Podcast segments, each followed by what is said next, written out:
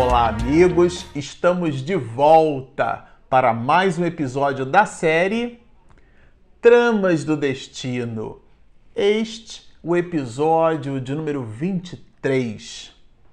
Bom, para você que está nos acompanhando no canal, nós nos despedimos do episódio passado do capítulo de número 10.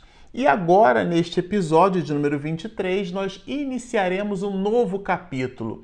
Já estamos, vamos dizer assim, com um terço da obra estudada por nós, dado que esse livro, este opúsculo, tem 30 capítulos, diferente do livro anterior, este possui quase que o dobro da quantidade de capítulos, já que o livro anterior tinha 16 é, capítulos, estamos falando da obra Nos Bastidores da Obsessão, e esse livro, Tramas do Destino, que é o terceiro livro da Lavra de Manuel Filomeno de Miranda, a pena segura e augusta do médium baiano Divaldo Pereira Franco, vamos estudando e aqui nos despedimos acompanhando ali as informações a respeito do senhor Rafael Fergusson. Vocês se recordam do encontro que ele esteve com que ele teve, né, com o enfermeiro Cândido, uma certa admoestação firme, com igualmente segura do médico que deu, que inclusive é, proporcionou a ele laivos de reflexão mais profundas, uma mudança de panorama psíquico. E nós nos despedimos no episódio passado nessa atmosfera da mudança do senhor Rafael. Só que aqui no episódio de número 11, a terapia da verdade, primeiro vocês já vão entender é, que a gente vai levar um tempinho para chegar exatamente no epicentro do título deste capítulo, porque o conjunto de informações que Miranda nos dá sobre esse título vai expedida só ao final do capítulo de número 11. Mas aqui o que o ponto alto da observação, já de cara nos primeiros parágrafos deste capítulo de número 11, a terapia da verdade, é que o senhor Rafael Fergusson não mudou o seu plano, o seu panorama mental. Ele, infelizmente, depois que ele, que ele toma conhecimento da situação de sua filha, da Lissandra, vamos lembrando que ele, o senhor Rafael, possui aqui na história uma forte ligação de vidas anteriores com a filha, com Alessandra, ele nutria por ela um amor diferenciado, chegava até o ponto dele mesmo ficar muito confuso, porque nutria pela filha um sentimento que ele não conseguia exatamente identificar qual era. Mas o ponto aqui é que Miranda abre o capítulo dizendo que o abalo moral que a notícia da alienação de Lissandra produziu no senhor Fergusson levou ao leito. E ele então fica mais doente ainda. O sentimento de culpa que ele constrói, se imaginando que ele era a pessoa responsável pelo agravamento da saúde da menina Lissandra, conferiu a ele uma ampliação das compotas da alma e os processos obsessivos se fizeram de maneira muito grave. Este aqui é um dos pontos examinados por Miranda a respeito do comportamento do senhor Rafael, né? Os efeitos da enfermidade de Lissandra, então, vão desencadear nele uma mudança, uma lástima, porque ele já se encontrava ali, já às voltas com o evangelho, perguntou, Cândido oferece para ele o enxugador de lágrimas, vocês lembram? Pois muito bem, dentro dessa perspectiva, e infelizmente ele volta à sua condição anterior, o que nos faz perceber que, à exceção dos elétrons que mudam de uma eletrosfera para outra, na natureza nada dá saltos. E ele, então, ao desconcerto da emotividade que depauperou o organismo, fez-se mais danosa, aumentando o processo degenerativo das células com resultados dolorosos. O que é que significa isso? A ranceníase do senhor Rafael potencializou-se.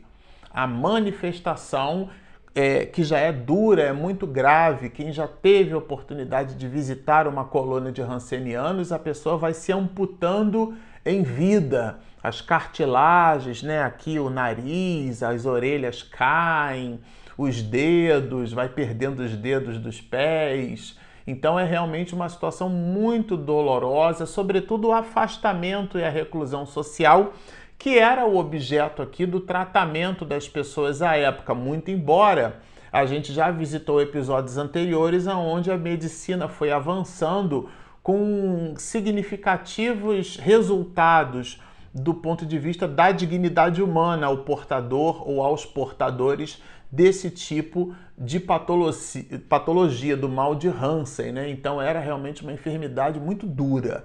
E ele potencializou essa enfermidade em função do conhecimento que passou a ter a respeito da condição de saúde de sua filha Lissandra. E o ponto de observação de Miranda nesse aspecto é em cima do egoísmo. Como alguns, muitos de nós, em cima das nossas dificuldades, a criatura está sofrendo.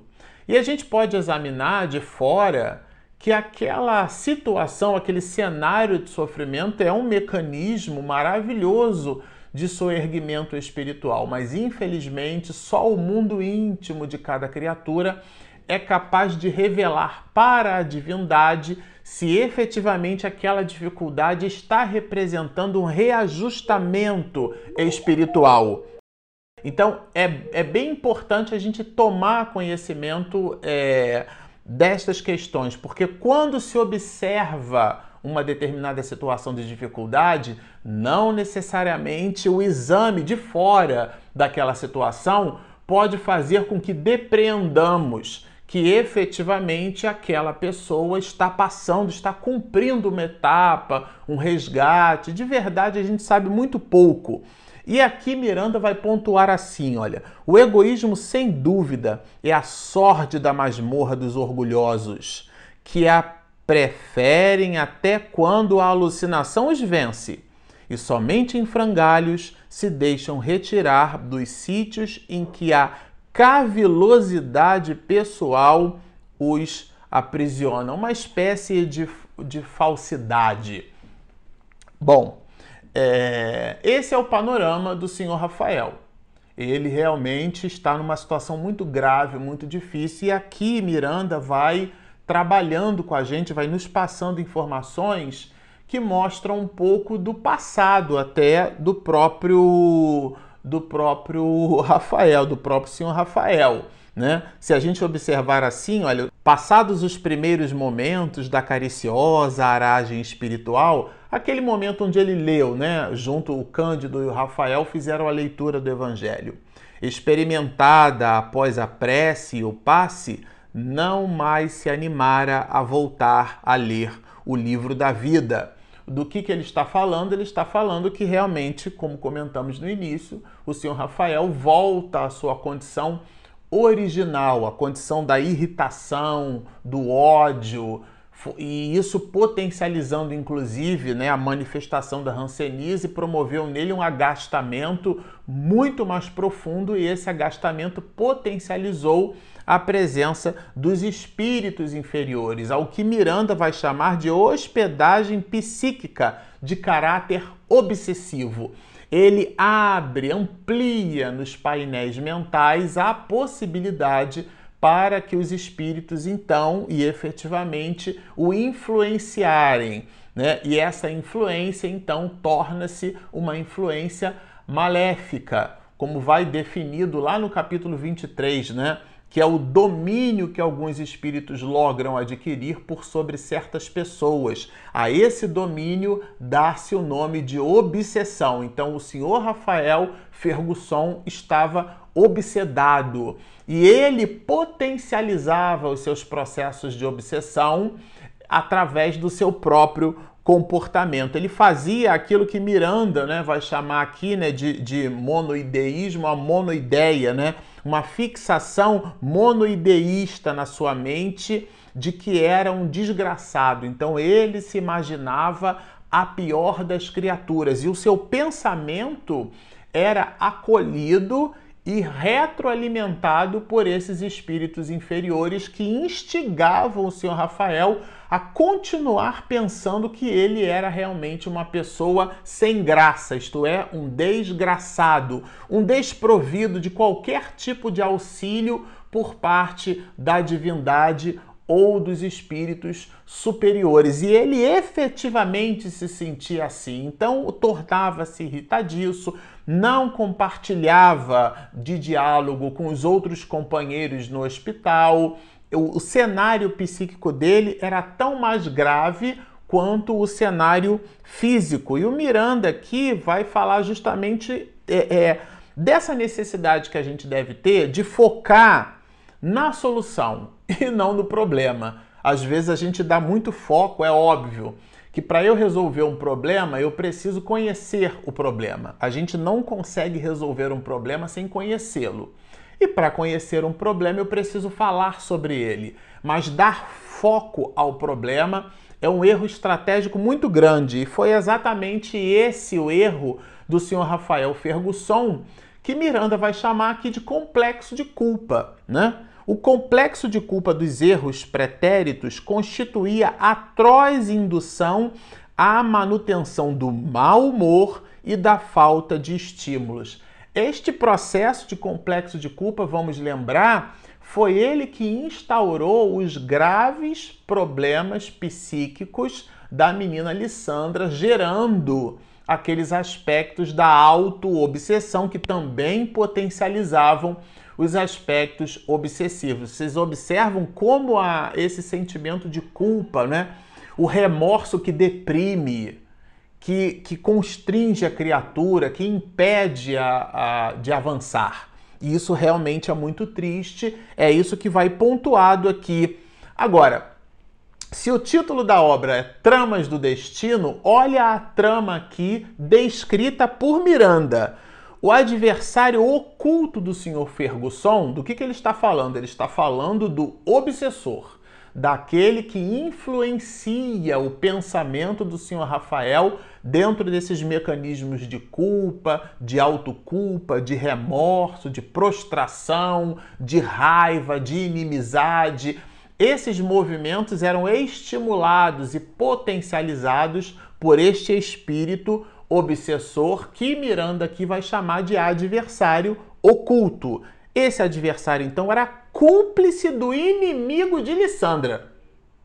Então a menina Lissandra possuía suas encrencas espirituais, ele, o seu Rafael, também as possuía, as possui aqui na relação temporal da história, e ambos, tanto Lissandra quanto Rafael, possuíam ligações espirituais sérias, profundas, até porque estavam na condição de pai, né, o senhor Rafael e Lissandra na, como filha, com um resgate muito grande, resgate esse de ordem familiar. Bem interessante isso, né? E o Miranda vai nos dizer é, mais ou menos assim, olha, que esse cúmplice do inimigo de Lissandra era com quem consertava planos de animosidade e acendrada vindita. Ou seja, estavam articulando no mundo espiritual inferior meios de efetivamente vingar-se do senhor Rafael. É, estavam agora de maneira lúcida instituindo mecanismos para que ele sucumbisse de fato e de direito, porque possuía uma o apoio do, de Cândido, possuía né, um, um, ecossistema ali que de alguma forma, Dona Adelaide, vocês vão lembrar, desencarnada, a sogra dele desencarnada, apoia-o dentro do, do, da sua condição de espírito desencarnado no mundo espiritual ali, apoia o intuindo, né, intui Cândido, cria todo um cenário e uma situação para que ele pudesse então romper aquela faixa de frequência que o deixava para baixo. Mas novamente ele retoma o psiquismo nessas faixas inferiores e fica nessa condição. É assim que o episódio, que o capítulo de número 11 nos traz as primeiras informações do senhor Rafael. E recordando, isso nos faz perceber que a natureza não dá saltos, que por mais tenhamos propostas de modificação de vida, estas propostas obedecem imperiosamente os valores endógenos da alma, isto é, os valores morais que nós efetivamente construímos e aquilatamos. E agora aqui é um, é um laicá, porque se a gente observou o panorama do senhor Rafael, agora Miranda vai fazer uma alternância como uma moeda que possui duas faces e vai nos dizer de Lissandra, das crises de Lissandra, que ela estrugia de horror quando ouvia, que ouvia está entre aspas, porque é no campo né, da intuição, das percepções extrasensoriais, não era ouvir no sentido de perceber o deslocamento das moléculas de ar. Não era uma perturbação do som proporcionado por um fenômeno mecânico. Não, esse ouvir, por isso que Miranda aqui coloca entre aspas. E ela ouvia o chamado da sua vítima, irrompendo pelo pensamento em desalinho. Era na caixa mental da menina Lissandra. Então era um ataque lá e cá. O senhor Rafael estava sendo atacado de uma forma e a menina Lissandra estava sendo atacada de outra. E o resultado, vamos dizer assim, a exacerbação nele, o senhor Rafael, que era a irritação, a manifestação da, da raiva, do ódio, a negação contra tudo e contra todos, no caso dela, que apresentava problemas psiquiátricos muito graves, era, eram crises é, muito severas de epilepsia. Então vocês observam que o panorama familiar é um panorama muito duro.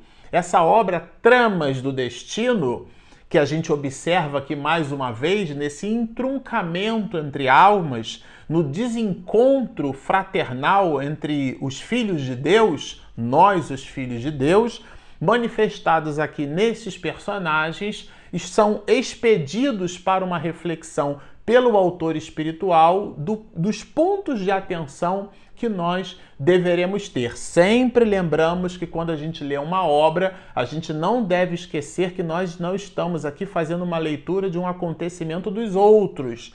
Devemos nos contextualizar nesse processo. Quando a gente observa ali na Bíblia a negação de Pedro, ali não é Pedro exatamente quem está negando, é a humanidade inteira que dá, as costas a Jesus quando liberta Barrabás, efetivamente, isto é, quando abraça as questões materiais em detrimento do seu valor primeiro, que é o valor espiritual. Então, os personagens aqui somos sempre nós.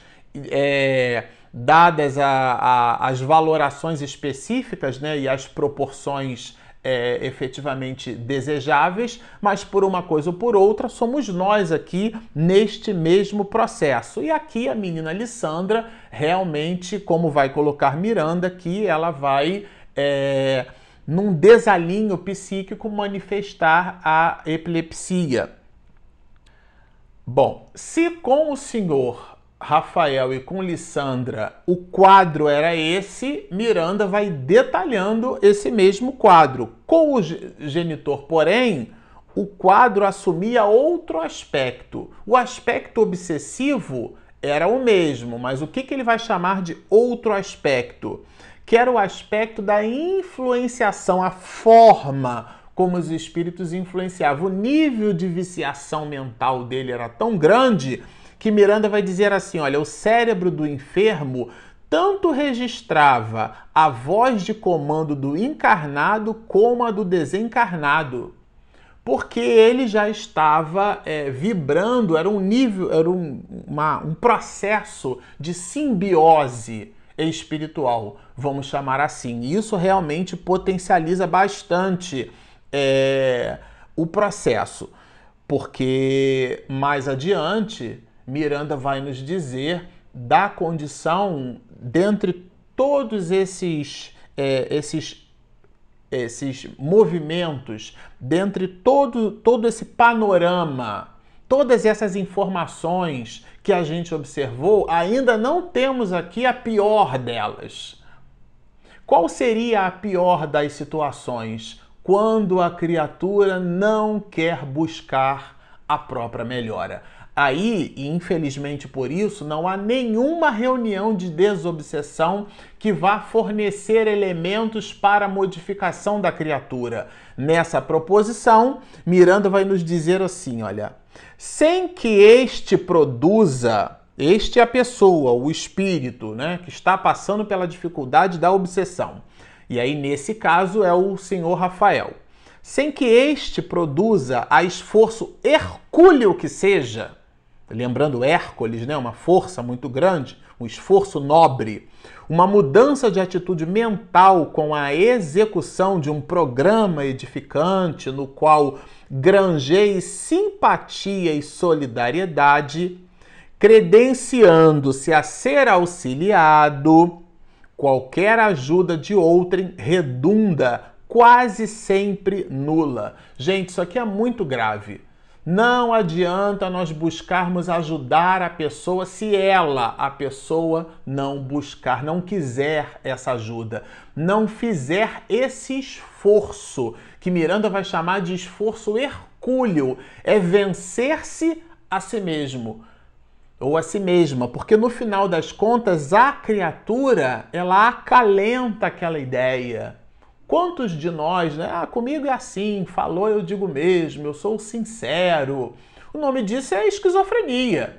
Num grau é, moderado em alguns muitos casos, mas é uma manifestação patológica, uma manifestação egóica, uma manifestação doentia. A vida em sociedade, ela pressupõe elementos de permuta, de troca, de doação e, e de recepção. Então, é, são análises que nós devemos fazer. E o Miranda produz essa análise. Olha, o paciente sempre se escusa ao esforço, justificando-se estar contribuindo com o máximo. Eu me lembro bastante na escola de marinha, escola de marinheiro que eu fiz, né?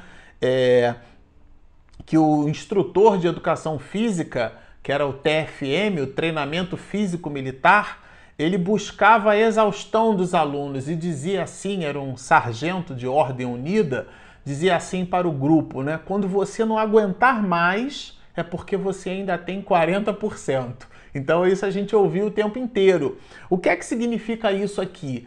Que a pessoa, ela visita um limite, que é o limite psíquico porque é tudo posso naquele que me fortalece. Então ele vai continuar, inclusive, nessa análise, trazendo aqui a ideia, Miranda, da autopiedade como sendo esse mecanismo que incapacita a criatura humana de prosseguir no avanço, na conquista de suas realizações, efetivamente no rechaçar destes fenômenos obsessivos muito graves, olha, não logram romper as vibrações densas do desculpismo e da autopiedade, porque é muito fácil reclamar, né? Então a pessoa cria uma muleta virtual, ela cria um mecanismo, essa análise é de Manuel Flamengo de Miranda, não é nossa.